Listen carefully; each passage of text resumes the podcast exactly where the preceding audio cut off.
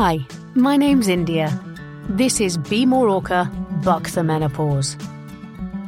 Now, I'm not a medic, or an expert, or a celebrity. I'm just going through it myself. I was totally blindsided by my symptoms. I knew nothing about this stage of my life. And then I discovered neither did any of my friends. So I'm on a mission to find out everything I can, explore every avenue to help us manage our symptoms and get our lives back on track.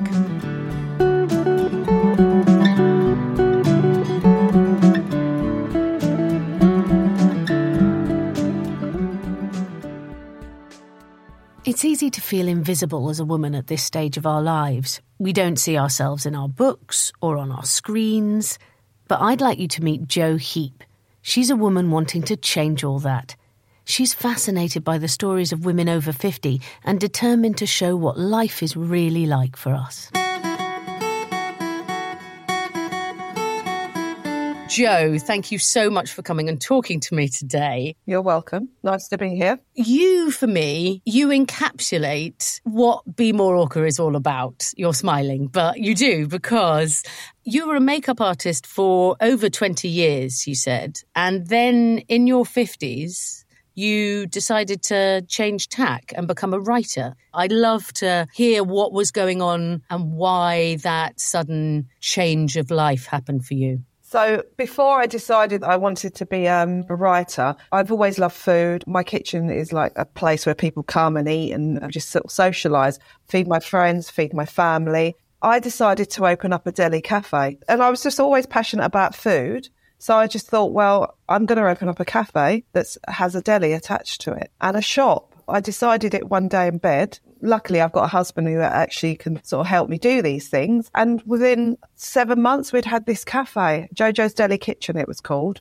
Within seven months, you went from the idea. Yeah, it was amazing. Loved it really hard work. And I was still a makeup artist at the time as well. So, how are you juggling the two then? Because I always think of deli cafes as like the most hard work. Yeah, well, it's seven days. Because of freelance work, it made it easier, especially with the shows that I was doing. I knew what was coming. I was managing the shows and I was managing the deli. So I could sort of manage my life in between the two. In a sense, it, it was easier because I could say, look, I'm not going to be here at that time. So it was actually, I had the best of both worlds, really. And you were juggling quite a lot then. In your late 40s, was this? Yeah. And my daughter at the time was probably seven or eight, my youngest. Wow. Yeah, I've got a great husband and I've got older siblings as well. So they sort of took on board and stuff. Yeah.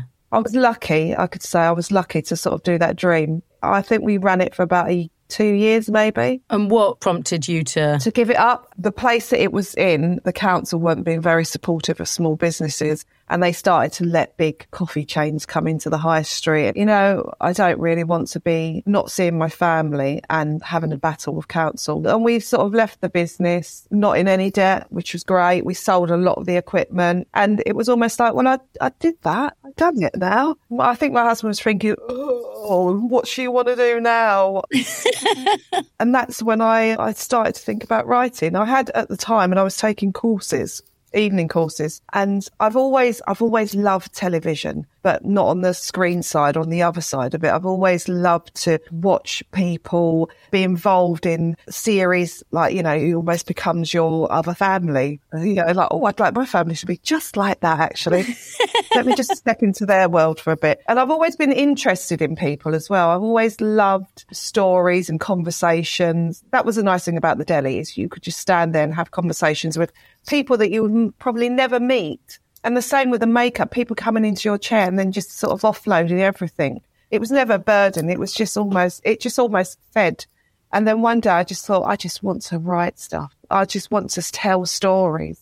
I've got so many funny stories in my head. I had a relationship before my, because this is my second marriage and it wasn't great. It wasn't a great relationship at all. So I think I started off by wanting to tell that story. Yeah. Of what I went through and, you know, all the pain and stuff. For me, it was, it was unburdening my, my thoughts of all the great, the not so good stuff that went on in my life. Mm, cathartic. Yeah. But I kept on finding it comedy as well because I've been through it. When you hear stories of women that have gone through sort of really sort of painful stuff with a partner, you don't want to be a victim No. and you don't want to watch these painful things on TV as well because it just brings evokes the nasty memories. So I always found the comedy in what had happened to me, and I thought that's what I want to do. I want to write comedy. I want to write. I want to make the normal or the abnormal seem funny. Well, I think that's what women do particularly well. And that's what I've discovered on this podcast. When women are talking about what can be really dark times for them, coping with menopausal symptoms, they can be the funniest things and we find the humour. Yeah, well, you've got to, haven't you? And so, where were you? Were you at the deli when you think that menopause started for you? Did it creep up or was it a. It's funny because it's an, again another thing with women is we sort of just sort of you know we, we're cycling along and the hump comes we just go over it and then when we look back at the road that we've just cycled down it's like oh my god look how many humps there were and I think I was going through menopause when I decided to do the cafe. So, you think something was shifting inside you? Yeah. I've always ate well. I used to do Pilates. So I was quite in tune with myself. And I, I think I kept myself quite healthy. So the symptoms weren't as acute as they could have been. That is what all the research says now, isn't it? The idea that actually the healthier you are, the less acute your symptoms will be. And also, I think, you know, through my pregnancies, when people talk about cravings, it's what your body lacks. That's the way I see it. So if I wanted to eat 60 jacket potatoes, it's because I was obviously lacking some sort of carb. And I think I just fed my symptoms. The only thing that I noticed were the hot flushes. I can remember sitting on the sofa and feeling, ooh, but I almost sort of ran with it. I thought, ooh, this is a bit, you know, roller coastery. It wasn't like, oh my God, I, I was lucky enough, I suppose, not to have too many surrounded by people that I didn't know, Yeah. like in an office environment. Mine were more like at home, and it was almost like, whoa, here they come again, whoop. Boy, it was like a ride for me. The sweating at night was the worst because then you have to get up and get out of bed. It was literally like I was swamp monster. And that was, oh my God, I can't believe that I've soaked all my pajamas. And were you having to get your lovely long suffering husband out of bed as well? He was brilliant. He was fantastic. So he'd go off and get the towel for me to lie back down. And I'd just sit there, take the t shirt off, and it goes slap on the floor. And then I'd be sort of put back into something dry and then have to deal with the wet patch in the morning that a towel was put on. It's, it's like, my God, how can I sweat so much that I'm producing so much moisture in my clothing that it slaps on the floor? Within seconds as well, is it? Yeah. Literally 30 seconds, and then you are like you've been under a shower. It's like a monsoon in the bed. It was just like, wow. And how often was this going on for you? It was mostly every night. Once a night? Were you having to do this three or four times a night? No, luckily I'd only do it once a night. I'd probably wake up, say, at three o'clock in the morning and have to sort of de-slap off the clothes and then put some dry ones on. But it's almost that thing like, you know, I can't keep up with the amount of t-shirts I bloody well need. Yeah, the washing. Yeah, it's like there's not enough t-shirts. So I started to sort of wear his t-shirts. And my skin became really sensitive. And it's funny because I wear my pajamas inside out because I can't have seams touching my skin. And was that always, or was that something from. That was when I got pregnant, but then it came more apparent again when I went through menopause. Oh, so a hormonal thing then? Totally hormonal. Yeah, so it's funny. I've got two older daughters. My older daughter had left home. So she didn't notice all this. And then when she stayed at my house, it's become a habit now where I wear my pajamas inside out. She said, Why are you wearing your pajamas inside out? And my other daughter said, She's always done that. She went, It's so embarrassing when my friends come round to stay. She's walking around with inside out pajamas. She doesn't even get the ones without the pocket. that, that, that, I think, was the most obvious uh, symptom that I had. And you said also brain fog. Yeah, and it's just, it's one of those things where you've got so much going on that you don't really think you're having brain fog because you, it's hard to recognise it because you've always got so many things you're having to remember. I think other people noticed it more than I did. In what way? Well, my daughter said, I've told you that before. What's wrong with you? For a while, I did get really down about it. Then I had to sort of do the, I'm going through menopause, just understand it. And just, if you have to repeat yourself, then repeat yourself. You know, it's no skin off your nose. But they did think I was going a little bit senile at one point. So that's good though. So you talked to them about it. yeah, no, definitely. You were open about what you were going through. Yeah. You've got all daughters. I've got three daughters and one son. He's the oldest. My eldest daughter is now 30. And then I've got another one who's 22 and then another one who's 12. And it was funny because I think with the writing, I thought there's nothing there's always the odd joke in, in programs about, oh, she's sweating or she's moody.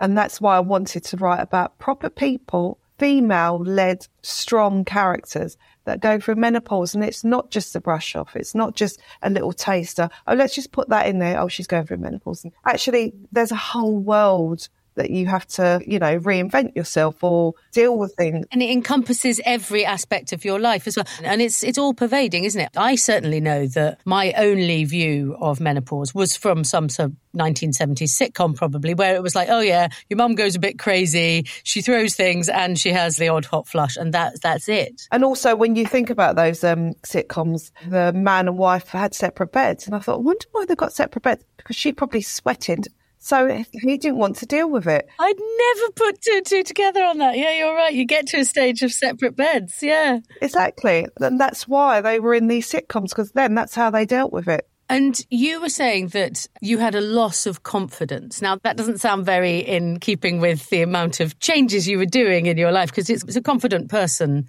to suddenly go, actually, do you know what? I'm going to stop what I'm doing and do something completely different. I'll give my husband another sort of pat on the back because I think I was a knee jerk reaction. I'm going to do this.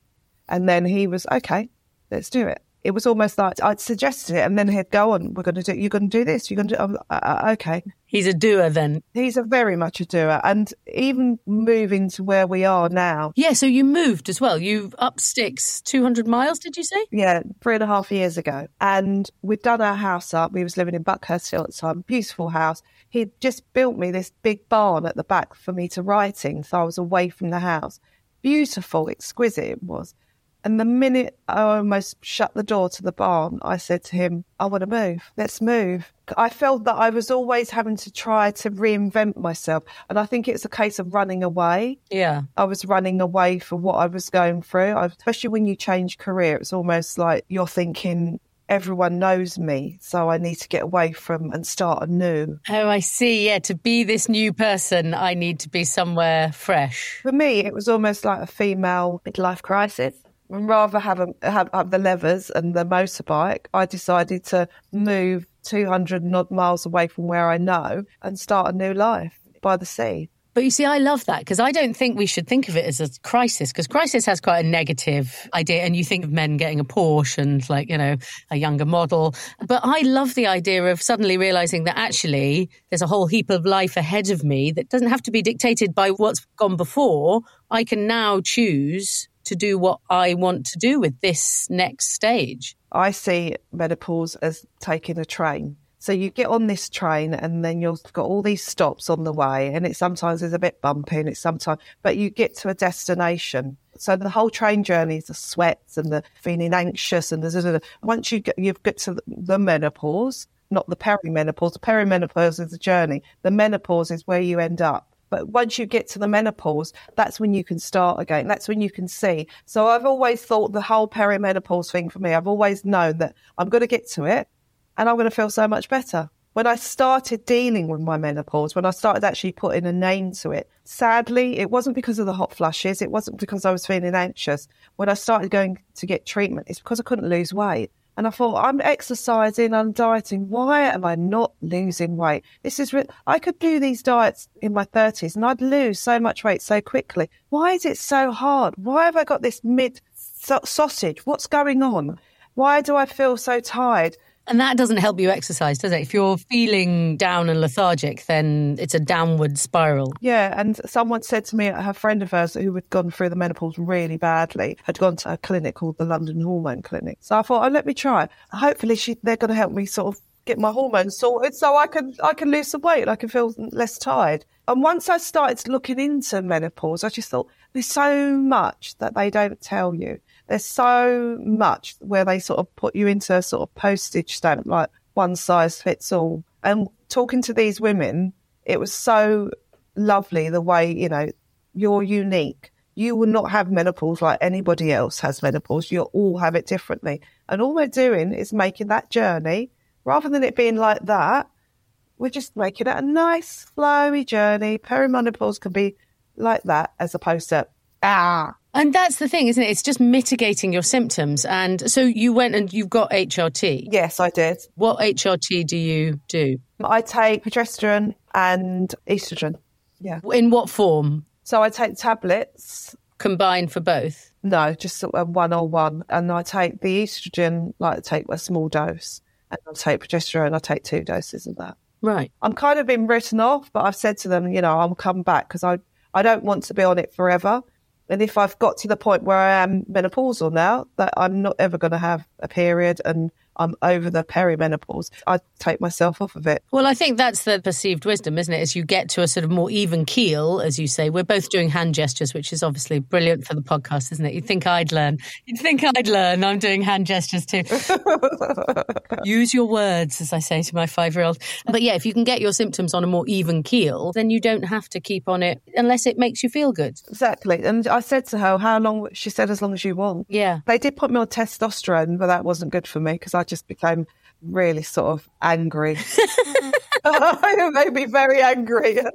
I finally got a, a, telephone consultation to be put onto testosterone because my brain, my brain capacity is just. But it's interesting because I'm quite an angry person as well, so maybe I'll just become really aggressive. I think because I was exercising, I didn't need it as much. I was getting tired, and they put me on it. So I stopped doing that because it was making me like ah all the time, and I just thought, no, I don't need this. I'm angry enough. I don't need to add to that. and so you were saying you felt your symptoms came back. Was that recently? Yeah. So when we had lockdown, or should I call it gin down, because it was just like gin for two years so much gin. I started on the gin in lockdown because I realised it was less embarrassing for the recycling because it was one big bottle rather than constant wine bottles. I know. It's like, like you creep out in the middle of the night, you hear the clanks of everybody's bottles going into the bucket. I don't want to be controversial because I know that people out there who've had the jab and stuff. I had the jab. The first jab I had done, I reacted really badly to it. And it was funny because it was a jab that they said that they didn't want to give young girls. And this is what I've sort of tuned to together. So there was a whole thing where don't give girls of a certain age. They were also on birth control. Now, what is the birth control? So I ended up having a really bad reaction to the first one. And I just thought, why aren't they telling women that are on hormone replacement therapy that they shouldn't also be having it? It's not just young women under the age of 35. It's more so us in our 50s who are taking hormones. So I had a horrible reaction and the doctor said, you can't have that one. Then had the next one, which was absolutely fine. Had my booster, fine. And then I managed to get through the whole of lockdown without getting COVID. Everyone was getting it around me. Came out of lockdown a few months later, got COVID. I got it fine. I didn't want that ill, just in bed, sort of just indulging. After that, I got panic attacks. I got really down, really down, really sort of insecure. And I just thought, what, why, why am I going through this? Why? And all over again, it's, I think with women, we forget that we go through all this stuff. Yeah. And we're going through menopause, but we never put it down to menopause. I know. We put it down to, oh, we're, we're just being sensitive or we're just being depressed or, you know, we don't ever actually give ourselves that justice of a label to say, this is why this is happening to me. Yeah. So I spent three months just crying just bursting into tears. And I think my husband just thought, oh my God, what, what, what can I do? What, what, what was wrong? I was going to these therapy sessions and try, trying to find my inner soul. And, and it was because my hormone imbalance had been rocked by the COVID. And I just reacted really badly to it. So all the symptoms that I wrote about and I learned about that I didn't get, you know, I just got the sweat and a bit of fog I, um, it's all, it was almost like they came twofold. And I went back to the hormone clinic and they balanced out my hormones again. So did they say, yeah, everything's got out of whack again? Yeah. Now that's really interesting, isn't it? And so it was the mental ones that were troubling you the second time around rather than the vaso. I've now learned this phrase vasomotor, which is all the, the physical ones. Yeah, it wasn't the physical ones. I just felt the panic attacks. Never had panic attacks in my life like that. And where were you? I, I would just be just walking and I'd be like, I, I, I, don't want to be here. Or I'd be in a room full of people and I'd just think, can they see me? Can they see how I'm feeling? You almost feel like you're wearing your insecurity on a badge on your chest saying, I feel vulnerable and everybody can see it. So you can poke me. And it was all, and crying. You know, my daughter's been sort of mardy with me and I'd go, I just start crying. It's like, oh my God, they just, oh, this strong woman that they knew, just turned into this pathetic, couldn't write, couldn't do any writing. Everything just stopped. I just felt like an imposter, not just an imposter with being a writer, but an imposter with just who I was. Wow. I thought no one liked me. And it was really quite scary because it was almost like I'd almost stepped outside myself and I was seeing this person that I didn't, I could not recognize at all. Wow. And no matter how many people kept on saying to me, you're fine. You weren't fine though. That's the thing, isn't it? If people can say to you, you're fine, and you're like, well, no, I'm not. No, I'm not. I'm really crumbling. But they also expect you to be. And I think with women that go through the menopause, that's the whole thing. One minute you're this person and the next minute you're not. And you're trying to justify, I can imagine it only in a, an office environment where they're trying to justify, I can't do this today. I can't stand up in front of people because I feel like this. But you've always done it for the last 10 years. Why can't you do it today? So you're trying to explain, but you can't explain. It's horrible. And in a home environment, I think women are, it's obviously a generalization, but I think women are the rocks of their family. Most definitely. And you realize that actually, if you're out of kilter, then it just has a sort of ripple effect. As you say, your daughters are going, What's going on? Where's my strong, independent mum gone? And they're getting angry because you're not there for them. And presumably a bit scared as well, you know. Yeah, probably, yeah. Think, hang on, what's what's going on? This isn't the mum I know. Yeah. And that's an added pressure on women, though, isn't it? To always be, you can't show that actually you're crumbling because you need to be the rock. And you cannot control it. And I kept on saying to him, can you imagine having your drink spiked? That's what it feels like when your hormones are pissing about because you have no control. It's like someone's drugged you and this is how you're going to be, whether it's sweating, tired, brain fog, insecure. I mean, the millions of things, itchy skin. You can't stop it. You can get it under a level, but this is what initially it just it hits you like a, a, train. At least you're talking to your daughters, though. I think it's amazing. My daughters say to me now because my 22 year old she works in a um, law firm and she's got women that are older than her. And she says, yes, she's going through menopause, mum, and she really likes it because I understand. They know, they know what happens when you go through menopause. I've always been quite open with them about it. And, and that's why I suppose with the writing, I didn't want to just do, I mean, Sex in the City, for example. I was really looking forward to that all coming back. There were all these sort of silverhead beauties and just embracing age. I only done a little bit on menopause. One of them sort of bled, and it was like, is that, is that it? Come on, let's actually talk about how it's how it really affects women. Let's make it normal. And it just is such such a tiny, tiny little amount that we get to see. And it's normally, ah, she's she's yeah, oh, she got brain fog, and then we sort of move on to something else. Yeah my writing is a group of females in their 50s. Some of them have gone through menopause. Some of them are, uh, are going through menopause. We still have a story in, in the sense that it's not just about menopause, but I want to show women, you know, who are going through it. That is absolutely the point, isn't it? Because the menopause, as you say, is this background thing. Women carry on with their jobs and they carry on with their lives, but it is there and it's always there. It affects every single aspect of your life in every single way. It becomes part of you. And like you say, we just deal with it. And even when I started writing about the menopause, well, you can't just write about the menopause. I suppose what I want to do is I want to write about strong, female led women in their 50s. Exactly. They might be going for it. We might not even touch on it on one episode. But I want to write about women in their 50s because it's to me, I mean, I'm mixed race as well. So, and this is why I started writing in the sense that I can't relate to anyone. Yeah, you don't see yourself. No, you know, sometimes I wear pajama bottoms to walk the dog, you know? Inside out.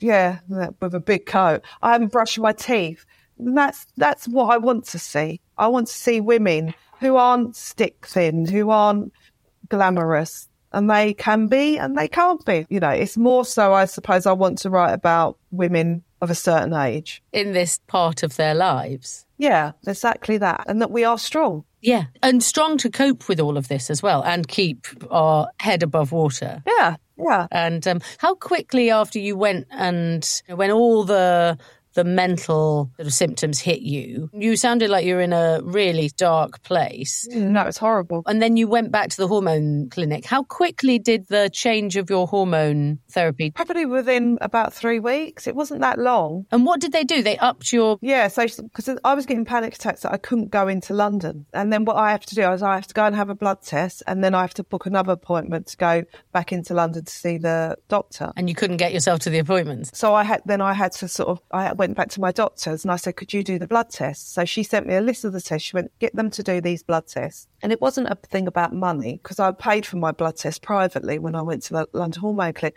My doctor said to me, No, we're not prepared to do that. And I said, But why? I said, I'm never ill. I don't I, I don't rent the NHS. Come on. I just need these blood tests done because I'm having panic attacks. I don't want to go into London. And I wrote this big letter to them and they were really good. They ended up saying to me, look, we don't normally do this. I thought they were just going to say to me, only this one time. But he said, from this point onwards, if you need blood tests done and you don't want to travel into London, I will now because my panic attack, I feel okay to. But at that point, I was caught between a rock and a hard place. I couldn't go into London. So I had to do it here.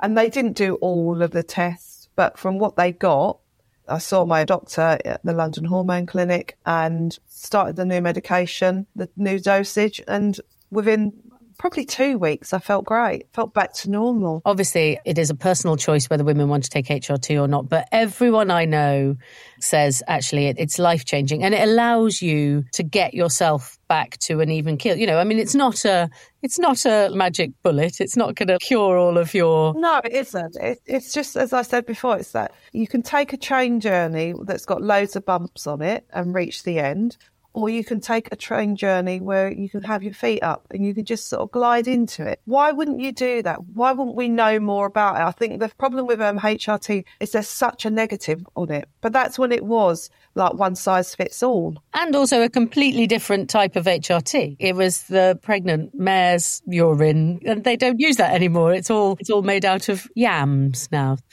And so, with your writing, mm. is this as cathartic, the menopausal writing, as when you were saying you were writing about your previous relationship? Yeah, for me, I suppose the writing it's just given my age group a voice. Yeah. I want us to be as amazing and as wonderful and as, as recognised as everybody else. And I just think we're just really interesting women over 40 are just so fucking interesting. Well, we've put up with more, we've got more to say. Life experience. Be more orcas. You see, they go on to be leaders of their communities. And that's the point because they realize that they've got so much experience and so much to give. When I moved down here, you know, I had my friends, I had my work friends. I was never a school run mummy friend because I'd had my children, my elder children, and then I'd remarried. So when I got to my younger one, I was like the oldest mum in town because I had my last one to 42. So I was coming up to my 50s. And so the women, I didn't really relate to them because they were a lot younger than me, which is fair enough. They probably didn't relate to me. Mm. So when I moved down here, we got a dog in lockdown. He's sitting on my desk now, sleep all curled up. And I met a load of doggy mummies, that we call them, but they're all women of my age.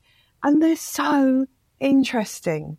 You know, they're just such funny, interesting characters.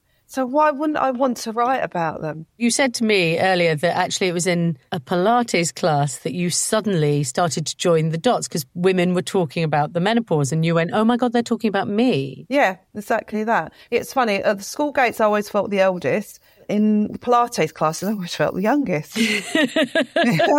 At the time that I was going in the day, there were a lot of older women going. And that's when the conversation started about. And that was like the early stages. And it's funny, the Pilates teacher that I used to go to, her whole um, thing now is menopause. She's really got into that and it's all about menopause. But like I said to you at first, it was almost like, I can't lose any weight. Oh, right. If they give me these pills and they balance my hormones, that will help me lose weight. And then I started talking to people about it.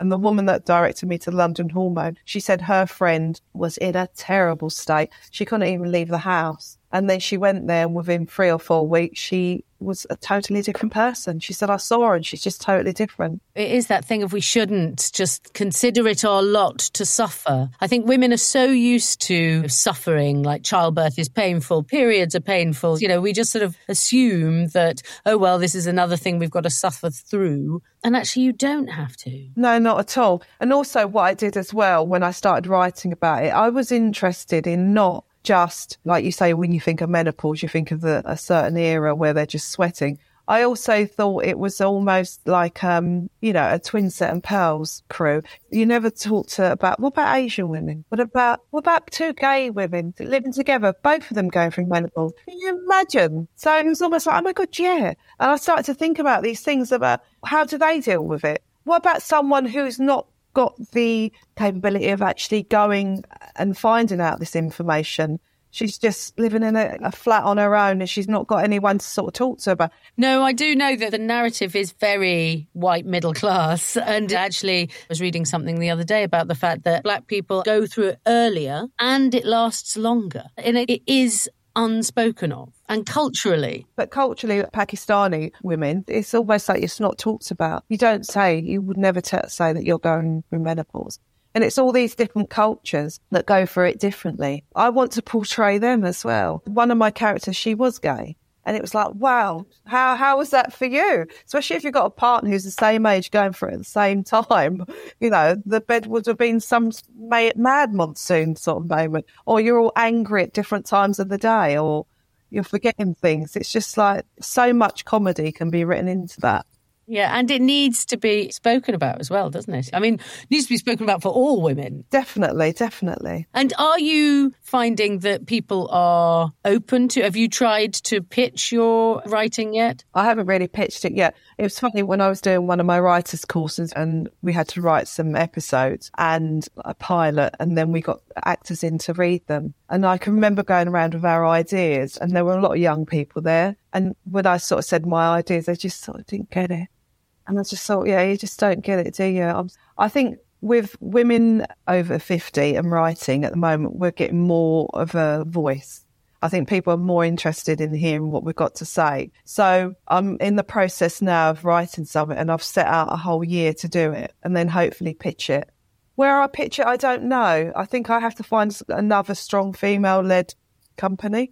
I'm working on at the moment, it's more in a sense of strong female led characters, but they're older women. So I'm going in for the older women and then I'll be slipping the menopause in for sure.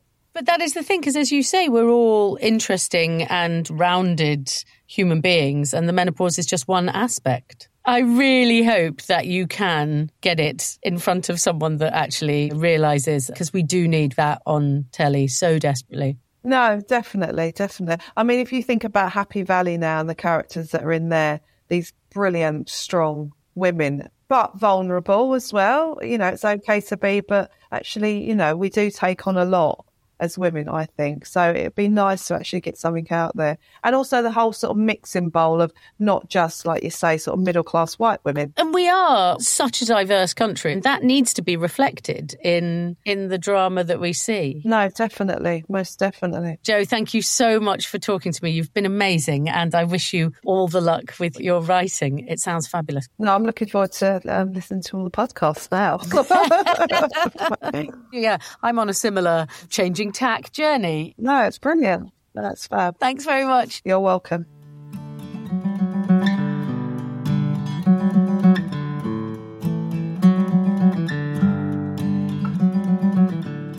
Since recording this with Jo, I have gone on testosterone, and I can report back that it's made no difference to my anger levels, but it has improved my energy and my ability to string a sentence together.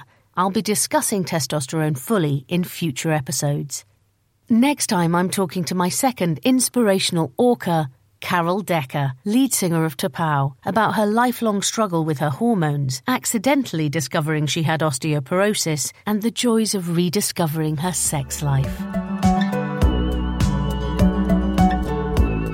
If you want to join in, head to bemoreorcapod.co.uk. You'll find our pod forum, full of women just like you finding the funny in what we're all going through, and sharing stories. so we never have to feel like we're going it alone again. And if you have a question about anything you've heard, or a hot topic you'd like to hear covered on the pod, then email me on bemoreorcapod at gmail.com or follow me at be.more.orca.